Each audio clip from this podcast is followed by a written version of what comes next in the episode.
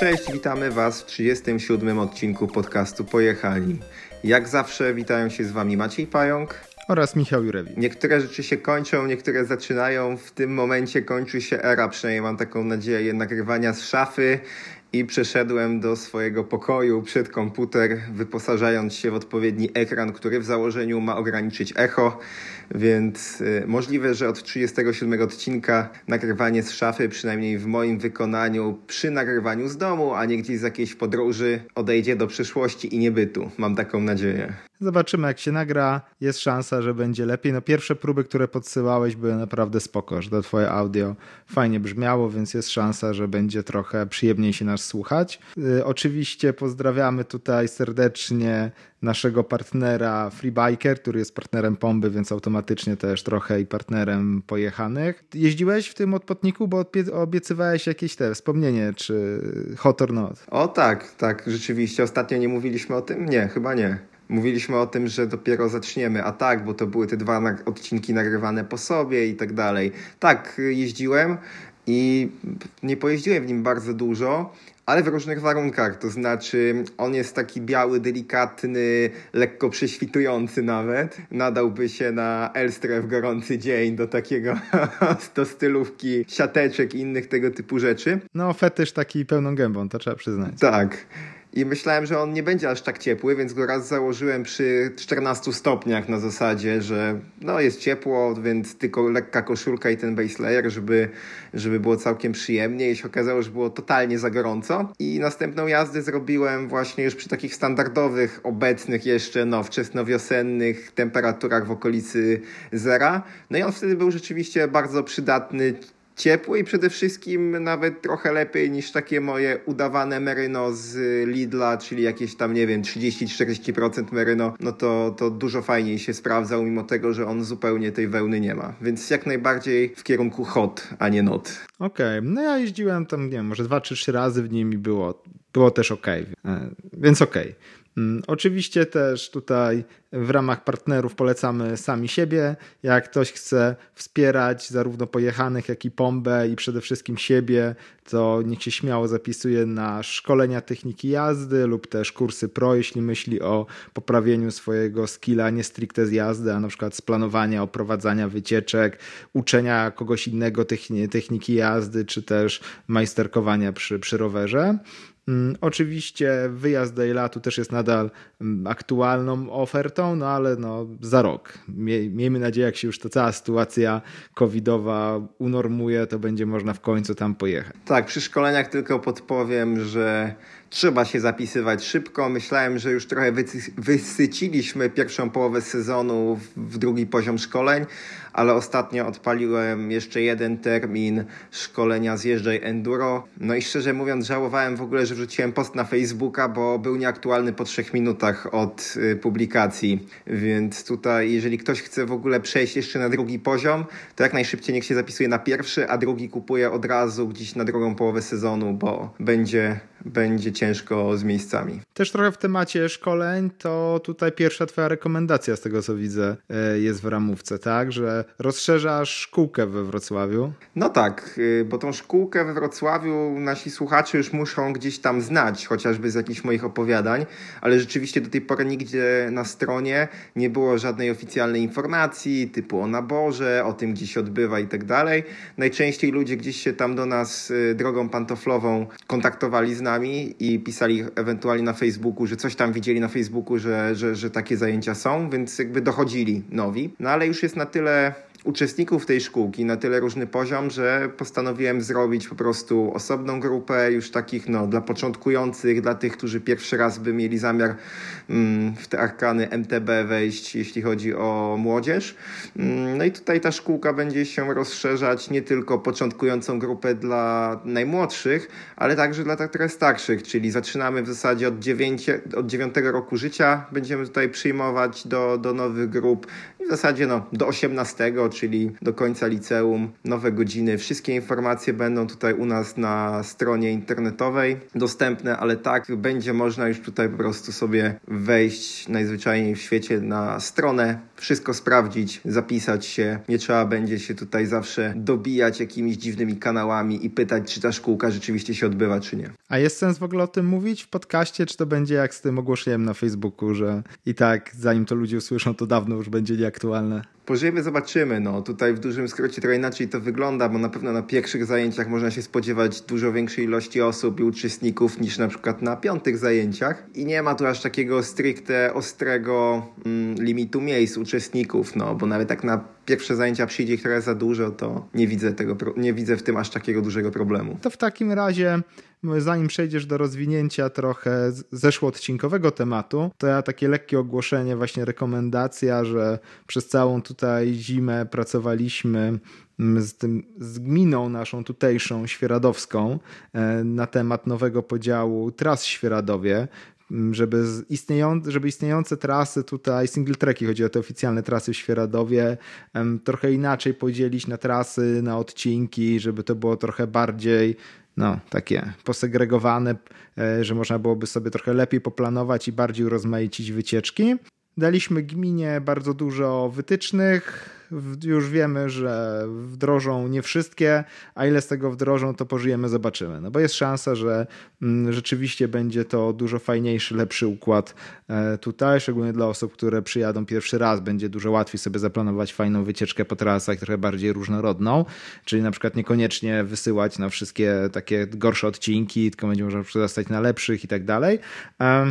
No ale jak to tutaj z naszą Świeradowską Gminą, Urzędem Miasta, to pożyjemy jak, i zobaczymy, jak to, jak to wykonają. Tak? Na razie trzeba przyznać, że przynajmniej to, że zauważyli ten problem, znaczy zauważyli, w końcu łaskawie e, zrozumieli to, co do nich mówimy od lat, no jakoś do nich dotarło i pracują nad poprawieniem pewnych błędów, no ale co z tego wyjdzie, to, to się myślę, że okaże niebawem, no bo chcą to wszystko domknąć, czyli zrobić ten nowy podział, nowe mapy, nowe oznaczenia, no oczywiście przed startem tego sezonu, czyli przed majówką więc już trochę grafik napięty.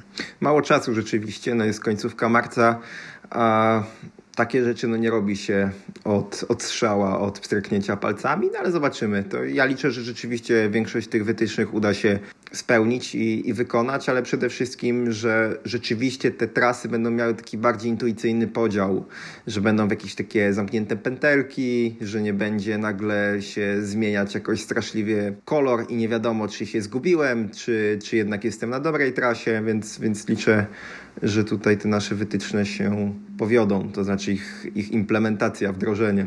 No dobrze by było, a to się okaże. No tak, i zapowiedziałeś tutaj rozwinięcie zeszłego odcinka, trochę tematu zeszłego odcinka, bo mówiliśmy o tym, jak żyć z jazdy na rowerze i troszkę tam wzięliśmy pod lupę One Enduro, czyli tutaj naczelnego blogera. Nawet mieliśmy taką krótką dyskusję o tym, czy on w zasadzie to już by mógł żyć z tego pisania bloga, czy, czy nie. Ja tam stałem bardziej na stanowisku, że on raczej tą swoją ciepłą posadę w korporacji trzyma i, i ten blog traktuje dodatkowo, yy, a to by się wydawało, że, że raczej on w zasadzie no, trzyma tą trzyma tą posadę, ale w zasadzie mógłby spokojnie przejść na samo blogowanie. I po tej naszej, po naszym nagrywaniu, naszej rozmowie rozmawiałem z One Enduro właśnie. Też trochę zapowiadając mu, że mu zajrzeliśmy do portfela i liczyliśmy na kalkulatorku, co, ile on tam zarabia i powiedział, że owszem, dałoby się z tego wyżyć, ale jest to, są to pieniądze zupełnie poniżej jego oczekiwań. Czyli e, powiedział, że jest to miesięcznie w skali roku, e, no taki średni dochód jest poniżej średniej krajowej, więc nie zadowalałoby go to w 100%, ale to mniejsza o to, ile on zarabia. Istotne jest jeszcze też to, co podpowiedział w kontekście tego, co robi pisząc bloga, bo to nie jest tak, że on tylko i wyłącznie pisze bloga swoje artykuły, ale dzięki temu, że jest y, no, znany, y, współpracuje z firmami, to często te firmy także przekazują mu takie zlecenia bardziej y, w zakresie copywritingu, chociażby pisanie, na tłumaczenie pewnych jakichś takich no, katalogowych zwrotów marketingowych, czy, czy jakichś tam specyfikacji, pewnie nie do końca, no bo to wiadomo, jak się nazywa po angielsku amortyzator i co jest czym, ale chodzi raczej o takie no, gadki marketingowe w katalogach, o jakieś artykuły takie no, sponsorowane gdzieś tam dalej. Wspomniał też, że na przykład Allegro do swoich takich celów marketingowych zleca mu jakieś teksty, więc mówi, że to jest też całkiem niezła mm, działka tych zajęć blogowych. No ale to znowu kieruje tutaj mój wniosek na to, że to jest trochę więcej jednak tej roboty za biurkiem, a mniej jeżdżenia, jeżeli na tym da się tutaj e, robić pieniążki jakieś, więc, więc takie tutaj jeszcze rozwinięcie tematu. A to rzeczywiście ciekawa sprawa, że nie tylko na swoje medium pisze, ale że dość istotny, istotną częścią pracy jest również no, bycie tutaj no, takim autorem tekstów, ale na zewnątrz, nie tylko jako, jako swoje autorskie, to, to przyznaję, że mnie trochę zaskoczyło. No tak, ja też nie byłem świadomy. Ja wiedziałem, że są ludzie, którzy w Polsce na przykład tłumaczą właśnie jakieś katalogi i różne, mm, no bo to nawet nie katalogi, tylko teksty na stronę chociażby, tak? No jakiś tam, załóżmy, Trek ma swoją stronę e, w języku angielskim no i ma zawsze do opisu roweru nie tylko specyfikacje, ale zawsze też taki opis, dla kogo ten rower jest, y, co umożliwi, jakie innowacje wprowadzili od zeszłego roku. Ale sądząc po tym, jak te teksty brzmią, to ja zawsze się spodziewałem, że to jakieś takie biuro tłumaczeń wszystkiego, wiesz, wielkie korpo zleca na cały świat, 50 języków na raz, no bo one są często takie, że tego w ogóle czytać nie da rady. No ja swego czasu pracowałem gdzieś tam w magazynie rowerowym i kojarzę, jedna firma przysłała jakiś tekst marketingowy taki do do, do reklamy. To nawet nie tekst, tylko tam z akapicik tekstu pod reklamą całostronicową.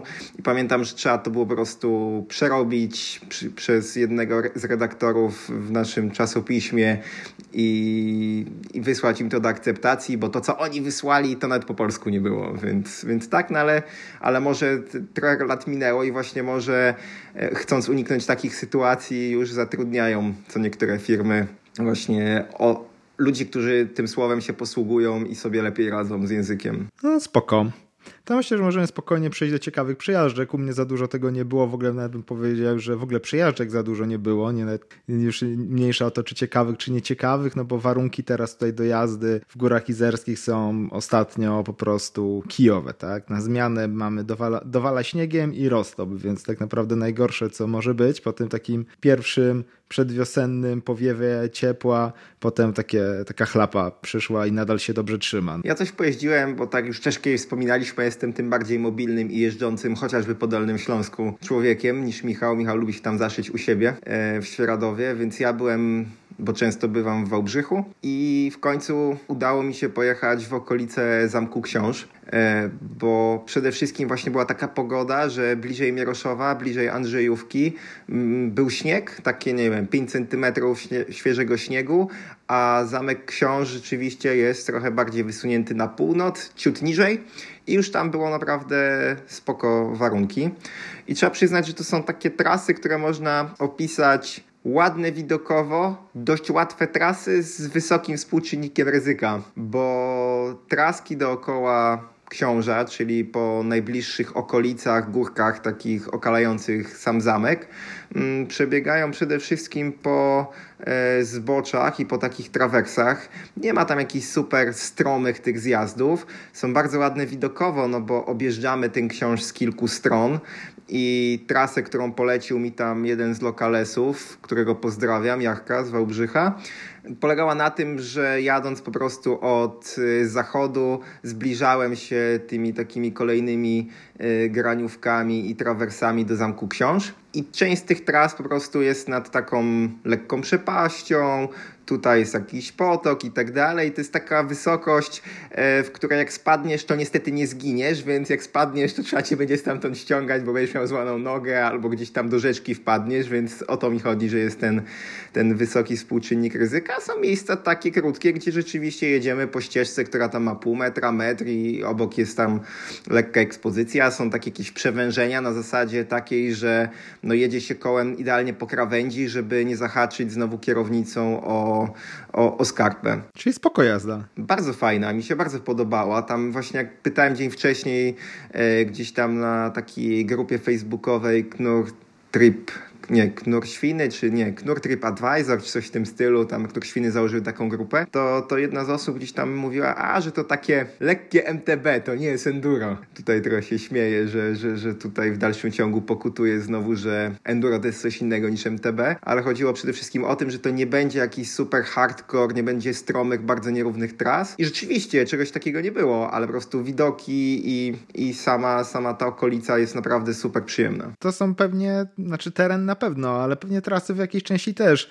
To, to gdzie się tam, nie wiem, dwie dekady temu albo blisko dwie dekady temu odbywały Mistrzostwa Europy, co nie? Bo ja nie wiem, czy one się na Książu, czy na wzgórzu Gedemina odbywały. Wydaje mi się, że, na, że byłem przy samym Książu, jak to tam wtedy obczajałem. No to tak, to jak najbardziej muszą być te okolice. Jeżeli ja szczerze mówiąc nie kojarzę tych czasów, jakby tych zawodów XC w tamtym miejscu, ale jak najbardziej teren się pod to nadaje.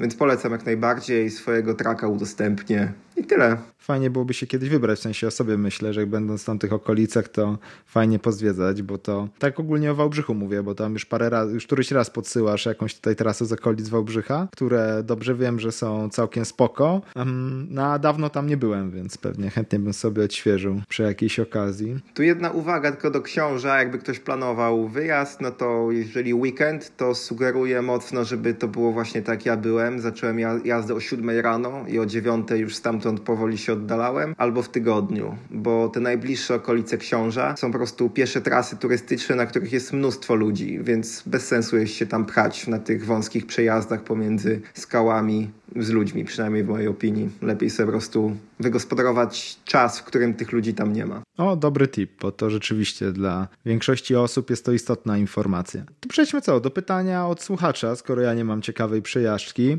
Mm, ostatni... No a co do tych pytań, to jeszcze się wtrącę trochę, bo po ostatnim właśnie odcinku sporo ich napłynęło, więc tutaj bardzo dziękujemy. Wyżebraliśmy trochę tych pytań i jest ich sporo.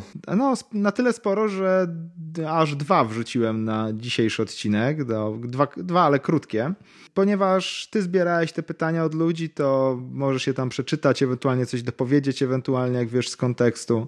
Od którego zaczynasz? E, zacznę od pytania o naszą opinię, czyli pojechanych dotyczących polskich czasopism rowerowych. Pytanie od Pawła z Facebooka. Tutaj ma pytanie dotyczące trochę ostatniego odcinka chyba 36 w takim razie, no bo chodziło o tą pracę z, związaną z MTB. Co sądzicie o magazynach rowerowych Bikeboard, magazyn Bike? Czy przeglądamy prasę rowerową i czy w dzisiejszych czasach jest potrzeba wydawania gazety rowerowej? Yy, Paweł napisał, że osobiście lubi mieć w łapie papierową wersję i często czyta magazyn Bike. Tutaj zwraca uwagę, że najlepsze były artykuły Anny Tkocz, która jakiś czas temu przyszła do bikeboardu, w przeciwieństwie do Mamby. Chyba Mamba mu nie za bardzo pasuje jako autorka. I z tego co kojarzy, wydawnictwo kultowego amerykańskiego magazynu Bike przestało istnieć, ale twórcy pisma już planują wydanie czegoś nowego. Więc pytanie takie obszerne, z takim komentarzem na koniec, więc możesz śmiało odpowiedzieć. Zacznę od tego podstawowego, to nie czytam w ogóle papierowej e, prasy rowerowej. Kiedyś czytałem z zamiłowaniem i bikeboard, i magazyn rowerowy, ale od pewnego momentu, nazwijmy to wtajemniczenia, to już tak naprawdę było tam coraz mniej treści interesującej, bo cały czas na takich bardziej rzeczach dla początkujących się tam skupiali i od x lat nie, no, nie zaglądam. W ogóle w papierze nic nie czytam, ale w wersjach elektronicznych też tam nigdy nic ciekawego nie było. No i też pamiętam, że już od dawien dawna poziom właśnie tej prasy bardzo mocno się, się obniżył, a tutaj wspomniany bajk uważam, że są najgorszy z najgorszych, że tam, tam po prostu parę, że oprócz tego, że zdjęcia kradną na potęgę, poziom tych artykułów był, to co, to co zajrzałem, to było bardziej na początku ich istnienia, e, to było tak żenująco niskie, że już po prostu nigdy drugiej szansy, czy właściwie trzeciej nigdy nie dostali ode mnie, mm, bo to takie hamskie przedruki przeważnie e, z niemieckiego bajka, po prostu i kijowo tłumaczone i w ogóle nie zlokalizowane, jeśli chodzi o realia, że to zupełnie bez, bez sensu, a już tak naprawdę nawet niemiecki bike, no to jest taki, a z przymrużeniem oka, wiadomo, dobre, bo niemieckie. Okej, okay, to tutaj konkurs dla słuchaczy od razu. W jednym z pierwszych właśnie bajków taki, był jakiś przekład właśnie mm, jakiegoś artykułu z zewnątrz i pytanie, co to może być atutator w rowerze. No i możecie Facebookiem jakkolwiek do nas po prostu nadesłać odpowiedzi, co to mogło być i w jakim rowerze. Atutator. No właśnie, może się już zmieniło coś od tamtego czasu, no ale nie, szczerze mówiąc nie wiem, czy jest jakieś fajne papierowe czasopismo teraz rowerowe w Polsce, takie, które by się odnalazło z tym papierem, no już tutaj w XXI wieku, czyli żeby ta wizja papierowej prasy miała sens, żeby to nie było po prostu medium, bo, bo takie mamy, no bo mamy, jeśli chodzi o sam przekaz informacji, mamy dużo lepsze, wygodniejsze, ale żeby rzeczywiście ta forma papierowa była odpowiednio dobra, ciekawa, no i rzeczywiście obcowanie z tym papierem też było przyjemne. Szosa coś takiego próbowała zrobić, wiem, w tym kolarstwie szosowym, jak powstawali, pamiętam, że tam takie były poniekąd, no, motywacje, nie wiem, czy to wyszło, czy nie, to ty możesz pewnie więcej o tym powiedzieć. Jeśli chodzi o MTB, no to w Polsce w ogóle takiego czasopisma nie, nie kojarzę. Natomiast Austriacy bardzo fajne wydają taki kwartalnik, już teraz z głowy nie podam tytułu, ale bardzo fajny, taki wydany właśnie, na, jak to mówi się, że na stolik kawowy, że po prostu bardzo dobre wydanie, bardzo dobre zdjęcia, taka albumowa książka właśnie raz na trzy miesiące. Bardzo fajne artykuły, bardzo fajne opisy tras różnych takich nietypowych miejsc, nieszablonowych, naprawdę spoko, więc coś takiego myślę, że byłoby fajnie zobaczyć. Tak bym osobiście bym na pewno nie kupił, no bo nie lubię gromadzić makulatury, ale widzę w tym, widzę w tym jakiś sens i widzę, że się może to podobać. Na takiej zasadzie, że jak na przykład ten austriacki właśnie magazyn gdzieś leży w jakimś sklepie rowerowym, czy w kawiarni, czy, czy, czy gdzieś, no to chętnie go sobie wezmę, popatrzę, poprzeglądam, tak. Ma to swoje zastosowanie. Y, ja też w zasadzie zupełnie nie, nie, nie oglądam ani nie czytam tych magazynów, czy to w wersji papierowej, czy to, czy w wersji elektronicznej. W wersji papierowej w zasadzie nic nie kupuję, bo jak cokolwiek kupuję, to i tak w wersji elektronicznej, chociażby właśnie po to, żeby nie gromadzić papieru, potem go nie wyrzucać. Wolę to, czy, wolę czytać i książki, i czasopisma po prostu no, w wersji elektronicznej. Tutaj jeszcze uzupełniając Twoje słowa, żeby później nie zostały opacznie zrozumiane, to jeśli chodzi o magazyn Bike i kradzież zdjęć, to tutaj puszczamy oko do Grzegorza który na przykład kiedyś sobie podebrał zdjęcie z zawodów i do, do, do, do spisu treści, obcinając je z loga naszego i tak dalej, więc, więc to o to na przykład chodzi. No tak, i tam były takie dwa, trzy przypadki. Potem, potem nie było, bo potem przestaliśmy publikować zdjęcia, więc po prostu to się skończyło w momencie, kiedy już nie było co zapieprzyć. Więc... Trochę tak. Ale rzeczywiście magazynów samych w sobie, sobie tutaj nie czytam, nie kupuję.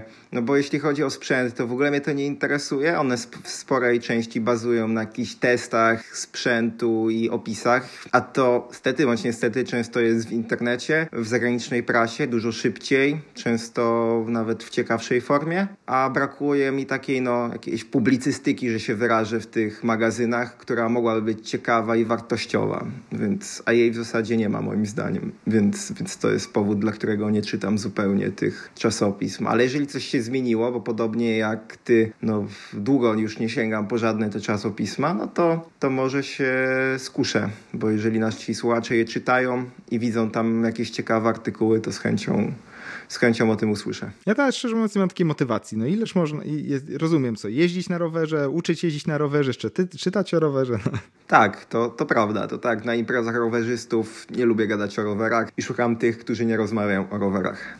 Tak to wygląda. Okej, okay, przejdźmy do kolejnego pytania, bo jak dwa wrzuciłeś, to trzeba jechać z tematem. Tutaj pytanie z Facebooka od Mateusza i on świeżo po odsłuchaniu 35 odcinka tutaj zwraca naszą uwagę a propos Carbotenium i Super Hiper, tutaj materiałów, z których można budować rower, że Kelis chwalił się takimi rozwiązaniami, gdzie łączy włókno węglowe z jakimś metalem, więc tu... Ze stalą. To jest taka wersja wersja taka założenia podobne, wykonanie z grubsza inne, materiał ten łączony z grubsza też inny, no bo nie tytan, a stal, ale w skrócie no chodziło o, o to, żeby ulepszyć ten włókno, ten kompozyt włókna węglowego właśnie jakimś tam metalem. Mm, zaskoczyło mnie to. Nie, nie wiedziałem w ogóle o tym, bo szczerze mówiąc e, też klasa tego roweru, w sensie, że jest to jakiś taki elektryk MTB, ale właśnie takim totalnym high-endzie, to nie jest coś, czemu się przyglądam, więc fajnie, że tutaj dostaliśmy tą informację, no bo no bo wiem, że teraz coś takiego istnieje, nawet się tak zacząłem, u, że to ciekawe, że Kelly takie rzeczy robi e, i już myślałem, że przestanie być śmieszne to mylenie Noli z Kielisem, które się jakiś tam czas zdarzało i pewnie nadal się, się zdarza, to było tak, że, że ktoś tam podchodzi do e, Noli, u, ale się ten Kelis wyrobił. No bo tam logo, czcionka, okay. trochę, e, trochę podobne, więc to można było się pomylić i to było śmieszne, no ale tak myślę, jak tak Kelis teraz ostro idzie do przodu z technologią, to zaraz to przestanie być śmieszne, mm, ale potem spojrzałem na całą resztę oferty, no to jest po staremu, więc to tylko jeden taki e, nie wiem, pokazóweczka taka. Ale właśnie to też jest ciekawy rynek, bo ostatnio coraz więcej widzę takich high-endowych elektryków, czyli jakieś te elektryki e, z ciekawych materiałów, z jakimiś akcesoriami i tak dalej za 10 tysięcy euro. Jestem zaskoczony, że na to jest rynek. No chyba, że to wszystko są takie pokazówki, tak? Że, że robimy, bo możemy, a nie jest to coś sprzedażowego. Nie mam zielonego pojęcia, ale ewidentnie jest taki trend w, wśród producentów rowerowych. Ja też nie mam pojęcia, ale na tym bym się zatrzymał, bo pytanie tak naprawdę było zupełnie inne. Tutaj to było takie zwrócenie naszej uwagi, że Kellys kombinuje z materiałami, a pytanie jest tak naprawdę takie, jak szukać pomysłów oraz później planować trasy wycieczki, zwłaszcza w odniesieniu do raczej początkującego rowerzysty. No i tutaj się śmieje Mateusz, że pewnie go odeślemy na kurs pro planowania i oprowadzania wycieczek i po kilku dniach jeszcze doprecyzował pytanie. Największy problem przy planowaniu ma z tym, że na filmie na przykład z YouTube'a, z jakiegoś tam GoPro pewnie, albo z jakiejś miejscówki widział, że ludzie tam zjeżdżali, ale ale zastanawia się, czy to jest jednoznaczne z tym, że on by to zjechał. Mm, więc odpowiadając na to drugie, na tą drugą część, bardziej sprecyzowaną, to rzeczywiście trzeba mieć pewne takie no, doświadczenie i tyle, tak? Czy trzeba po prostu wiedzieć, jak się nasze trasy, po których my jeździmy i nasz skill tłumaczy na takie nagranie z GoPro. I na przykład w moim wypadku to jest tak, że jeśli widzę, że ktoś jak gdziekolwiek jedzie i że trasa jest zupełnie płaska, to znaczy, że jest ok, tak? Jeśli na trasie widzę, że mm, jest stromo i hardkorowo, to znaczy, że jest to nieprzejezdne. To jest w dużym skrócie, to jest tak, że jeśli widać jakikolwiek poziom trudności na, e, na GoPro, no to w skrócie już wiem, że to tam będzie dużo butowania albo jakiegoś patentowania. No tak, tutaj można, jeżeli ma się GoPro swoje, to po prostu nagrać sobie też swoją trasę, po której się jeździ i sobie próbować porównać, bo rzeczywiście GoPro świetnie wypłaszcza, to znaczy nic tam nie wygląda na strome. Przeszkody są też dużo bardziej płaskie, mniej wystające, więc jak zobaczymy, jak gładko wygląda trasa, po której my załóżmy już jedziemy na jakimś tam limicie, no to można jakkolwiek to porównywać. To jest pierwsza rzecz, myślę. A druga rzecz, że rzeczywiście z doświadczenia po prostu zaczniemy szczególnie w jakichś takich filmach nie z GoPro, tylko po prostu ze zdjęć z miejscówki, no, będziemy w stanie no, mniej więcej przewidzieć, czy coś jest przejeżdżalne, czy nie. Dla nie no, ale zdjęcia są spoko, tak? Zdjęcia, jeśli nie jest, nie jest to jakiś dziwny, szeroki kąt, tak dalej, to po zdjęciach idzie w miarę łatwo ocenić. Te GoPro, GoPro jest bardzo takie, no, wprowadzające w błąd przez ten właśnie szeroki, bardzo szeroki kąt wypłaszczający. Tak samo te mm, zdjęcia ze Street View i tym podobnych usług, gdzie masz w taki, wiesz, po prostu zdjęcie no, z całego przebiegu szlaku, tak? To tak samo jak na nagraniach z GoPro. Jeśli widać jakąkolwiek stromość albo jakikolwiek hardkorowość terenu, to znaczy, że jest to totalny but. To się potwierdziło nie, nie raz, tak? Że e, gdzieś tam właśnie przeglądając taki szlak na Street View, było ok, ok, ok, płasko, płasko, płasko. To płasko okazało się nie lada wyzwanie. Jak dojechało się do momentu, który się oceniało, że ok, tu będzie wyzwanie albo różnie może być, no to się okazywało totalnym hardcorem, że w ogóle nie ma szans o jakiejkolwiek jeść. Trzeba tutaj mieć bardzo dużą taką korektę w głowie, że cały czas pamiętać, że oglądamy coś bardzo spłaszczonego i bardzo na to uważać, żeby się nie, nie, nie wsadzić w jakieś maliny i po prostu w butowanie, to można sobie zrobić na taki eksperyment i obejrzeć na przykład nagranie z kasku jakiegoś prosa, tak? Jakiegoś Gia Tertona, jak jedzie po jakiejś pucharówce, no bo są, czasami tam wrzucają po prostu takie nagrania. Widać, że to i okej, okay, goście sobie jedzie, tak? Sobie jedzie normalnie, a przecież on zasuwa jak szalony, tak? Trzeba pamiętać, że jesteśmy zwykłym śmiertelnikiem, nie, nie prosem i, i nasze nagrania wyglądają jakbyśmy po prostu się toczyli 5 na godzinę, bo że to, że, że, na, że odczuwamy, że jak nie wiadomo jak pędzimy, to prawda jest taka, że ledwo co się toczymy, więc musimy też o tym pamiętać, tak? Więc te wszystkie... No tak, ale tą samą pucharówkę można zobaczyć i z helmet cama tak zwanego, czyli z tej pierwszej osoby i dokładnie ten sam przejazd często da się zobaczyć później na Red Bullu e, czy gdzieś na YouTubie z boku. I to już jest jakby pewnego rodzaju przepaść, jeśli chodzi o to, jak to wygląda. A i tak kojarząc jakiekolwiek zdjęcia i nagrania z tras pucharowych, czy po prostu downhillowych, czy enduro i będąc na nich, to jest i tak jeszcze zupełnie kolejny, kolejny schodek. No. Więc i tak kamera, nawet ta z boku, ta, ta nie GoPro i nie Street View, i tak wypłaszcza, i tak, i tak zmniejsza moim zdaniem ten odbiór tego, jak bardzo ta trasa jest trudna. Tu jeszcze było pytanie, jak szukać pomysłów na, na trasy wycieczki.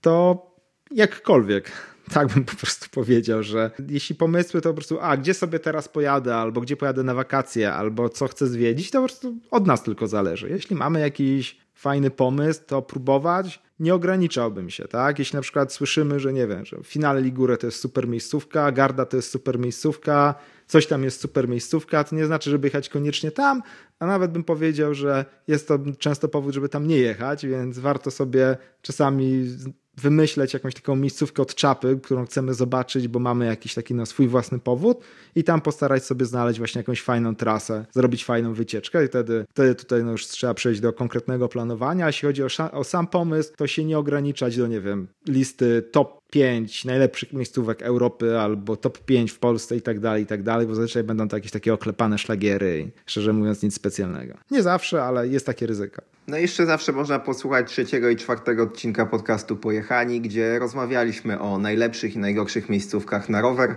Może to być taka forma inspiracji. Czyli chyba na to pytanie już odpowiedzieliśmy rzeczywiście i możemy przejść do głównego tematu odcinka. Tutaj roboczo widzę nazwany covidowy kryzys w MTB. Jesteś po ciekawym workshopie. Opowiadaj. Tak, to jest bezpośrednie, mm, bezpośrednia kontynuacja tego, że parę dni temu był workshop, no, onlineowy workshop e, IMBY Europe, czyli wszystkie organizacje zrzeszone w ramach e, IMBY Europe miały takie no właśnie warsztaty na temat wyzwań spowodowanych kryzysem covidowym w MTB. Co było dość ciekawe, bo już samo takie zaproszenie i opis tego warsztatu przed, zanim się w ogóle w tym uczestniczyło, już było takie z bardzo negatywnym nastawieniem, że mamy wyzwanie, które trzeba jakoś przezwyciężyć. Potem już na samym początku tego workshopu się okazało, że nawet nie jest wyzwanie sensu stricte, tylko dość spory kryzys, co było dla mnie dużym zaskoczeniem, tak? bo w ogóle tego nie widzę, nie odczuwam. Nie, nie, nie słyszałem, żeby w Polsce było to problemem, ale właśnie o jakich problemach te inne organizacje członkowskie, inne niż Pomba, mówiły właśnie w innych krajach. Okazuje się, że właśnie ten duży wzrost osób jeżdżących na rowerze, bo tam mniej więcej wszyscy byli zgodni, że był bardzo duży wzrost właśnie w poprzednim roku osób, które jeżdżą na, na rowerze z powodu tych wszystkich zawirowań covidowych. I to, powodu, i to spowodowało, było, taką, było katalizatorem konfliktów do tego stopnia, że się pojawiły bardzo duże problemy z dostępem do tras. Czy na przykład pewne trasy zostały zamknięte, jakieś obszary, do których był dostęp dla rowerzystów górskich zostały zamknięte, jakieś e, w ogóle kampanie się pojawiły od jakichś stowarzyszeń pieszych, turystów, myśliwskich, żeby w ogóle zabronić jazdy na rowerze górskim, co było bardzo dziwne. Trailbuilderzy w Danii bardzo niezadowoleni, że ludzie jeżdżą na rowerze, ale to ja się tu podśmiechuję, bo to dokładnie podsumowuje nastawienie do budowania tras rowerowych, zwłaszcza właśnie w Danii, gdzie to było takie, że każdy sobie robi swoją rzeźbę dla siebie i jak to się jeździ, to źle. Że to, nasze... no, ale to jest taki szerszy temat, który już nie będę tutaj wchodził w niego, ale było to właśnie bardzo zaskakujące, ile się problemów pojawiło. I tutaj no, byłem jedynym głosem na tym warsztacie jako Pomba, że nie ma u nas tego typu problemów, tak? Że jak mieliśmy bardzo jasną sytuację prawną rowerów górskich no, w lasach publicznych w górach, no to ona jest jasna i nadal jest jasna. Owszem, jest większe obciążenie, to widać, że jest większe obciążenie, ale nie ma jakichś akcji organizowanych, no nie, na, w Polsce to byłoby PTTK na przykład, żeby robiło kampanię społeczną, żeby zakazać jazdy na rowerze górskim. A ponoć we Włoszech tak się dzieje, więc to jest właśnie ciekawostka, bo to tutaj przez moderatora całego warsztatu nawet było e, pierwsze, no, jedno z pierwszych pytań, czy w takim razie te problemy, które są, czyli ten cały hejt, to są jakieś pojedyncze trole, które tam zawsze robią jakieś no, po prostu komentarze na fejsie i tyle? Czy mamy do czynienia z zorganizowanym tutaj ruchem, że organizacje innych użytkowników tras się e, inwestują w to, żeby zwalczać rowerzystów górskich na, na, na trasach w terenie. No i większość tych organizacji powiedziała, że jest tutaj zorganizowany ten, ten ruch antyrowerowy. Coś w ogóle było w ogóle dziwne, szczególnie, że to tak naprawdę logiki za bardzo nie widzę, że więcej osób jeździ, jest większy konflikt. Tak? Jak więcej osób jeździ, to znaczy, że więcej osób w ogóle rozumie i chce jeździć.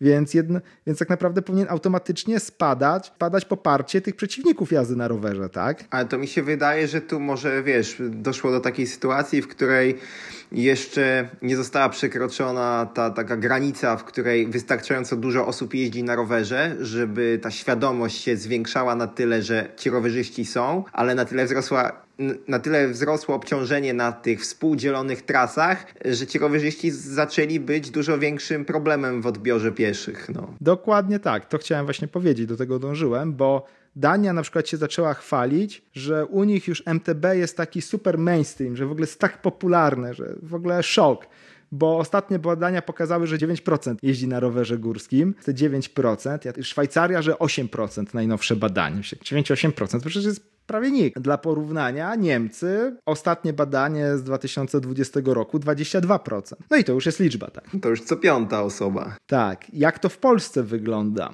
I tutaj też o tym temacie właśnie mówię, bo może ktoś wie, że takie badania istnieją, które rozróżniały rodzaj jazdy na rowerze, a nie tylko jazda na rowerze jako hobby, pasja, sport uprawiany przez Polaków, bo ja pomimo tutaj no, szukania nie znalazłem, przede wszystkim nie znalazłem, że to jest nic nowszego niż 2019 rok, ale stwierdziłem, że sobie oszacuję na podstawie tych badań, które były opublikowane, bo były badania, które publikowały, że e, 36, 38, to tam zależnie od badania, ale mniej więcej cały czas w tych okolicach rowerów górskich, znaczy osób jeździ na rowerze, to potem wziąłem, ile w tym samych latach się sprzedało proporcjonalnie procent rowerów górskich. I no, mnożąc jedno przez drugie, tak wiesz, szacując jedno oko, no wychodzi na to, że około 15% w Polsce jeździ na, na, rowerze, na rowerze górskim i to tak no, wydaje się realne. Tak? Oczywiście to żadne dokładne badanie, jest to narażone na bardzo dużo błędów, ale powiedziałbym, że no myślę, że można mówić, że to owszem, plus minus pewnie kilka punktów procentowych, ale można zakładać, że jest to, to te 15, czyli tak naprawdę prawie dwa razy więcej niż, niż w Danii czy Szwajcarii. I to by też wtedy tłumaczyło trochę tą całą sytuację, tak, że te na zachodzie, w tych krajach zachodnich Europy, jak Dania czy, czy Szwajcaria, zrobił się problem, bo zaczęło jeździć dużo więcej osób, ale jeszcze nie przekroczyło to tej masy takiej krytycznej, gdzie, gdzie to jest każdy, w cudzysłowie, że to by sugerowało to, o czym ty mówisz. Inne kraje, które poza nami, które właśnie mówiły, że owszem, jest trochę więcej konfliktów, ale nie jest to problem, to była tylko Norwegia. Okej. Okay. No nie wiem, po tych twoich liczbach to zupełnie jakoś mm, ciężko mi było takie wnioski wysnuwać, że, że pewnie u nas jednak jest więcej tych osób, więc może to nie powoduje tych, tych konfliktów. Bo mi się wydaje, że na te konflikty jeszcze jest, jakby ma wpływ tak wiele innych czynników, takich chociażby właśnie jak to, czy e, w danym miejscu trasy są współdzielone, czy są jakieś bike getta dla, dla, dla tylko dla rowerzystów i ci rowerzyści załóżmy zaczynają się wylewać z tych miejsc, w których do tej pory jeździli i, i były w cudzysłowie tylko ich, więc tutaj chyba jest bardzo dużo innych jeszcze czynników, które trzeba by było wziąć pod uwagę, a których pewnie, no, ani pewnie nie omówiliście i też ciężko by je było teraz uchwycić, no, z perspektywy tutaj siedzenia przed kąpem i nie będąc tam na miejscu, ale tak czy siak jest to po prostu no, trochę, trochę dziwne, w sensie aż takie, no bym powiedział creepy, kurczę, że e, tych rowerzystów górskich już tam, wiesz, wyrzucają, że są jakieś ruchy społeczne chcące zakazać dostępu do, do danego terenu, albo po prostu rowerzyści już są tak hamscy tam i tak nie szanują innych użytkowników, że, że to tylko po prostu jest taka eskalacja, no, nie wiem. Znaczy na pewno jest to eskalacja tego, ale to nie eskalacja, podejrz znaczy podejrzewam, że nie jest to eskalacja spowodowana tutaj hamstwem rowerzystów, nawet jeśli jest hamstwo rowerzystów, to zakładam, że to hamstwo się nie zwiększyło, tylko jest no po prostu proporcjonalne, tak? Ale po prostu w tych miejscach często usystematyzowanie tego dostępu do tras dla rowerzystów górskich było takie słabe, wyjątkowe, na zasadzie jakichś wyjątków, że niby nie można, ale teraz na tej trasie wam pozwolimy, albo na przykład jak w Holandii, że w godzinach tylko do 8 rano. I oni się cieszyli, uważali zawsze, że to jest świetnie, super, hiper, no ale oczywiście no, w pewnym momencie to jak ktoś widzi, a nie, no jednak za dużo tych osób, że to jest jednak problematyczne do chodzenia sobie na piechotę, no to wtedy łatwo jest to wyciąć, tak, ponieważ było to na zasadzie jakiegoś takiego dziwnego nie wiem, kompromisu i po prostu ktoś mógł podjąć decyzję, że nie, jednak nie, jednak nie chcemy was, no to, no to po prostu łatwo to poszło, tak, że to e, było słabo i jest teraz jeszcze słabiej. A jak u nas było ok, to, to jest po prostu ok, tak, I, i, i tyle. Tutaj też pytanie do słuchaczy mam przede wszystkim, czy może jednak widzą jakieś problemy, tak, takie ale mówię o takich poważnych problemach, a nie na zasadzie, że miejsc parkingowych brakuje na tewie, bo na pewno takie problemy są, to, to, to, to bez dwóch zdań, ale takich bardziej no, systemowych, że, że, że tutaj, nie wiem, PTTK się zbroi z widłami na rowerzystów albo coś, e, albo że rosną jakieś niepokoje i konflikty na trasach w sposób znaczący. Więc jeśli ktoś miał do czynienia z takimi przypadkami wie, że coś takiego się dzieje, to niech śmiało daje znać, no po prostu do nas to nie, nie dotarło. No bo osób jeździ na pewno więcej, tak? Tu jeszcze te moje takie liczenie na, na około tych 15% rowerzystów górskich w polskim społeczeństwie, to też się opierało na danych 2018-2019, czyli to było jeszcze e, no, parę lat temu. Mm, wydawałoby się, że niedużo, ale jednak no, ten boom w tym 2020 był spory, więc to Dania, Szwajcaria, Niemcy, które, które mają te najnowsze badania, to, to, to mają na pewno tych trochę procent więcej, bo już uwzględniają ten boom właśnie covidowy na, na, na ilość osób właśnie, która się zwiększyła. No to są tak czy siak mega ciekawe tematy, że, że, że takie rzeczy wychodzą nie ma się rzeczywiście co dziwić, że jeżeli e, coś było pewnym wyjątkiem, to dużo łatwiej jest to później wyciąć, tak? No był wyjątek na potrzeby danej sytuacji, sytuacja się zmieniła, więc ten wyjątek musimy już e, uciąć albo po prostu wyciąć, tak? Mówię tutaj o tym, no nie wiem, właśnie udostępnieniu trasy w danych godzinach, w dane dni tylko i tak dalej, więc, więc to jest całkiem ciekawe, no i... To może być tak, że ktoś, kto podejmuje decyzję, załóżmy, że ma bardziej tutaj no, perspektywy pieszego, tak, i uważa, że jest po prostu za dużo osób w danym jakimś tam terenie rekreacyjnym. I tak naprawdę nieważne, czy piesi, czy, czy, czy rowerzyści, po prostu pieszych nie może wywalić, bo, bo nie ma jak, to wywali rowerzystów, że po prostu mniej osób, już nieważne jakich, a tych po prostu można wywalić, bo, bo byli na zasadzie jakiegoś tam wyjątku i, i czasowego dopuszczenia. No, to się nie ma co oszukiwać, że ten boom i ten korona kryzys w MTB także spowodował jeszcze zupełnie inne konsekwencje, chociażby znowu z tym brakiem dostępności części rowerów, o których już wspominaliśmy. Sam teraz nawet doświadczyłem tego, że jak kupiłem ostatnio jakiś tam zestaw napędu do siebie, patrzę, kurczę, nie jest tak źle w tych Niemczech, nie? Plus 50 kaset na stanie w Bike24. Po tygodniu wszedłem, już kupiłem na szczęście wcześniej, ale po tygodniu wszedłem, nie ma ani jednej. Za miesiąc może będą, więc, więc tutaj są jeszcze inne konsekwencje. No nie, to, że branża rowerowa, ta sprzętowa leży i kwiczy, to, to tak, znaczy to jest takie leży i kwiczy, no jest klęska urodzaju, tak, wszystko się sprzedaje na pniu, więc pewnie hajs liczą jak źli. No Santa Cruz już tam, wiesz, tutaj e, ostro ceny do góry zapowiada, że, że będzie wyciągać, zwalając wszystko na COVID, więc tam duzi gracze na pewno łzy ocierają dolarami, ale no, ten łańcuch dostaw się oczywiście skurczy dla tych mniejszych graczy i oni mają z kolei duży, duży problem. No i potem też dla indywidualnych klientów jest problem znaleźć jakieś części, komponenty, więc tutaj będzie to na pewno jakimś problemem dla rowerzysty, a, a korporacje, to naj, szczególnie te największe, to myślę, że naprawdę mają zysk jak nigdy. No tak, ale to finalnie y, problem z łańcuchem dostaw także dotyczy też nawet nie pośrednio, ale bezpośrednio klientów indywidualnych, bo co z tego, że duże firmy mają czysto teoretycznie dostęp do sprzętu, jak on jest teoretyczny. Nowe rowery są na październik na przykład teraz no, zapowiadane. Tu rozmawiałem właśnie ostatnio z Kamilem, jak tam przygotowania do sezonu e, w naszej tutaj zaprzyjaźnionej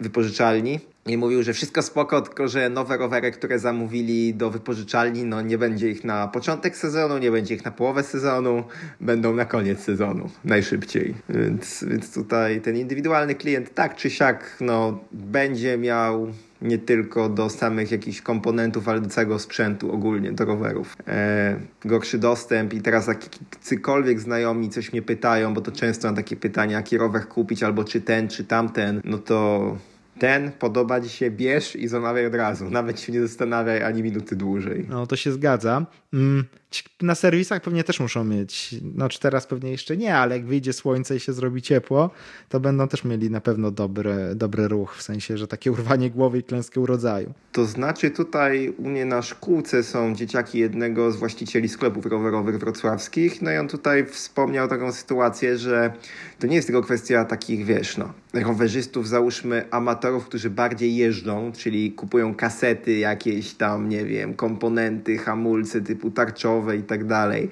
Problem jest już nawet w takich rzeczach jak wolnobieg siedmiobiegowy, który się po prostu no, wkłada do najtańszych rowerów, którymi ludzie czasem po mieście jeżdżą. Tego też nie ma. Tego też już nie ma gdzieś tam w sklepach i y, to nie były nigdy komponenty ani drogie, bo kosztowały 40, 50, 60 zł. No ich dostępność była zawsze no, od ręki wszędzie i zawsze. A już tak też nie jest, więc to tak naprawdę przybiera takie kuriozum i kuriozalne wręcz yy, rozmiary, jak bardzo jest ten towar niedostępny, nawet ten z niższej półki. A w mieście widać, że jest większy ruch na przykład rowerowy w takim Wrocławiu? No bo w Świeradowie to jest oczywiste, to, no, to, to widać, ale jak to wygląda właśnie z perspektywy miejskiej? Znaczy ja z perspektywy miejskiej, gdzie czasem gdzieś dojadę rowerem, ale to nie jest codzienny dojazd do pracy, żeby widzieć godziny szczytu, tylko po prostu czasem po mieście jeżdżę, no to w perspektywie tam roku, dwóch lat rzeczywiście, no teraz już często stoję w cudzysłowie w kolejce do świateł, tak? No bo jeszcze parę lat temu nie było takiej sytuacji, żebym ja do... Ale nie, ja mówię, że wiesz, od czerwca.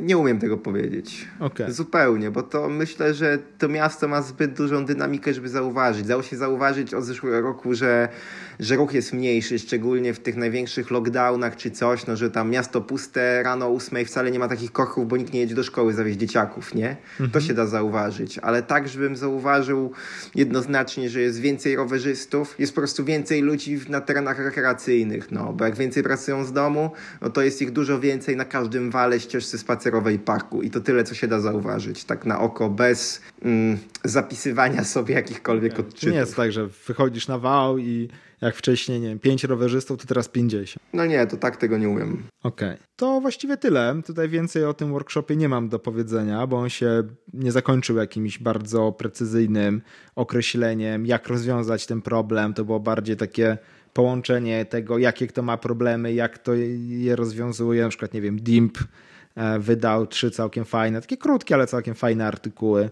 odnośnie właśnie lekkiego zwalczania mitów e, MTB i wpływu MTB na konflikty na ścieżkach czy na erozję i takie rzeczy. Mm, więc to było bardziej takie no, synchronizowanie różnych organizacji, więc tutaj co, co było, to, to powiedziałem. Najbardziej tutaj chciałbym no, to pytanie zostawić, że jeśli ktoś uważa, że jednak jest jakiś duży kryzys właśnie w MTB niesprzętowy z powodu covid i większej ilości rowerzystów, to niech śmiało da znać. Tak, jak najbardziej. Czekamy. Oczywiście przypominamy znowu, że te pytania możecie dalej zadawać. Trafiło się parę ostatnio ciekawych pytań. Mm, nawet takie dwa z potencjałem na na jakiś tam w zasadzie główny temat odcinka, bo można szeroko opowiadać. Więc czekamy na kolejne pytania. I w zasadzie, jeżeli nie wiem, ty masz coś jeszcze do dodania w tematach dzisiejszych? Nie, to już spokojnie możemy kończyć. Idealny, krótki odcinek. Okej, okay, to w takim razie zachęcamy do zadawania pytań. Zachęcamy Was do tego, żeby gdzieś tam na Apple Podcast zostawić nam ocenę albo jakieś gwiazdki, jeżeli Wam się podobało.